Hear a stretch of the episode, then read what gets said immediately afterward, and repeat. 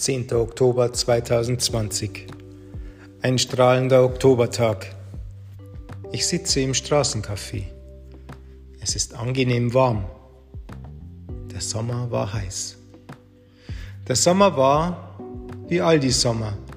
Schwimmen am See, im Freibad, Radtouren, Biergarten, lange Spaziergänge, Bergtouren, Urlaub am Meer, Laufen, Genießen.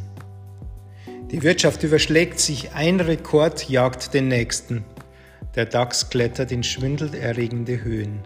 Die Menschen um mich konsumieren, verschlingen Nahrungsmittel, Grund und Boden. Ruhe beherrscht die Straßen. Mein Blick folgt den feinen Wolkenspuren. Meine Gedanken verschwimmen im unregelmäßigen Blau des Himmels. Die Sonne findet den Weg zurück. Geräusche, kaum differenzierbar, dringen an mein Ohr. Ich folge meinem Bewusstsein. Ruhige, regelmäßige Atemzüge lassen mein Herz atmen. Für einen kurzen Moment ist da nichts als ich. Gefühle und Fantasien verlieren sich. Ich blicke vorbei an all den Gedanken und Augenblicken. Ein, zwei unschätzbare Wimpernschläge lang lächle ich leise und versinke in die Stille. Rückblick. Eilmeldung an Eilmeldung flimmert über die Glaskugel in meinen Händen. Die Glaskugel färbt sich korallenrot. Wir haben plötzlich alle Zeit der Welt. Die Welt steht still, ist still, wie auf ein geheimes Zeichen. Die vergessene Kunst des Zuhause-Seins bringt neue Grenzerfahrungen. Das Leben im gefeierten öffentlichen Raum wird in den Pausenmodus versetzt. Explosionen der Sprachlosigkeit warten hinter den Kulissen der Zukunft. Die innere Ordnung gerät ins Wanken. Der Terminkalender ist wie leer gefegt, die To-Do-Liste überschaubar. Verwunschen schimmernd die letzte Vorstellung. Der Vorhang fällt.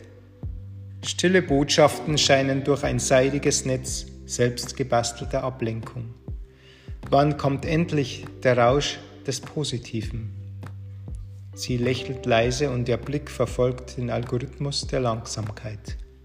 Sie hat irgendwie gespürt, dass der Sommer ihres Lebens an diesem lauen Freitag im März zu Ende geht. Covid-19, das Chamäleon, kämpft gegen unsere Zeitsoldaten.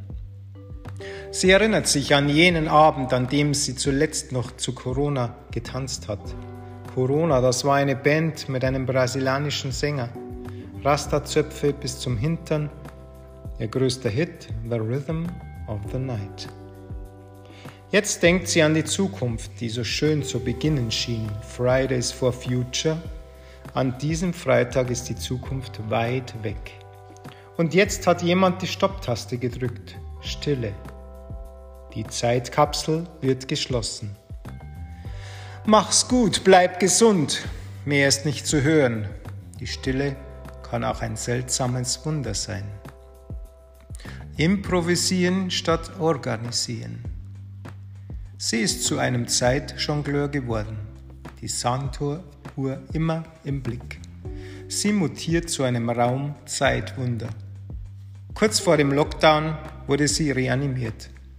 Der Standby-Modus ist für sie überall spürbar, sichtbar. Die Zukunft taucht als Fleck in der Schwärze des Raumes auf. Es löst sich aus dem leeren Raum, wächst im Flug zu einem kreisrunden, unbekannten Flugobjekt heran, gibt karge Details und erste Farbnuancen preis. Die Zukunft wächst mit anderen Zukunftskugeln zu einem Strom aus Einzelereignissen zusammen. Alles stürzt auf sie ein.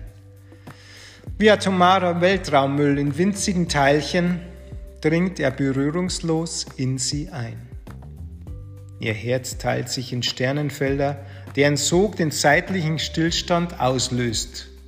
Die Gegenwart ist für sie nur eine Kopfdrehung nach links entfernt.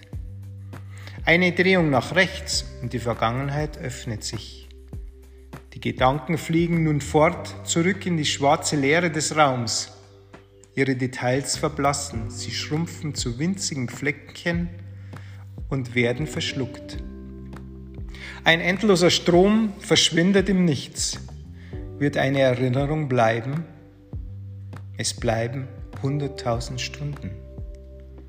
Sie schreibt die wahren, kleinen, intimen Geschichten, mit denen sie in späteren Jahrzehnten in Verbindung gebracht wird. Die Geschichte des Abstandnehmens gehört dazu. 1,50 Meter oder besser 2 Meter als Maß der sozialen Nähe von Menschen, denen es bei zu viel Nähe an den Kragen gehen würde.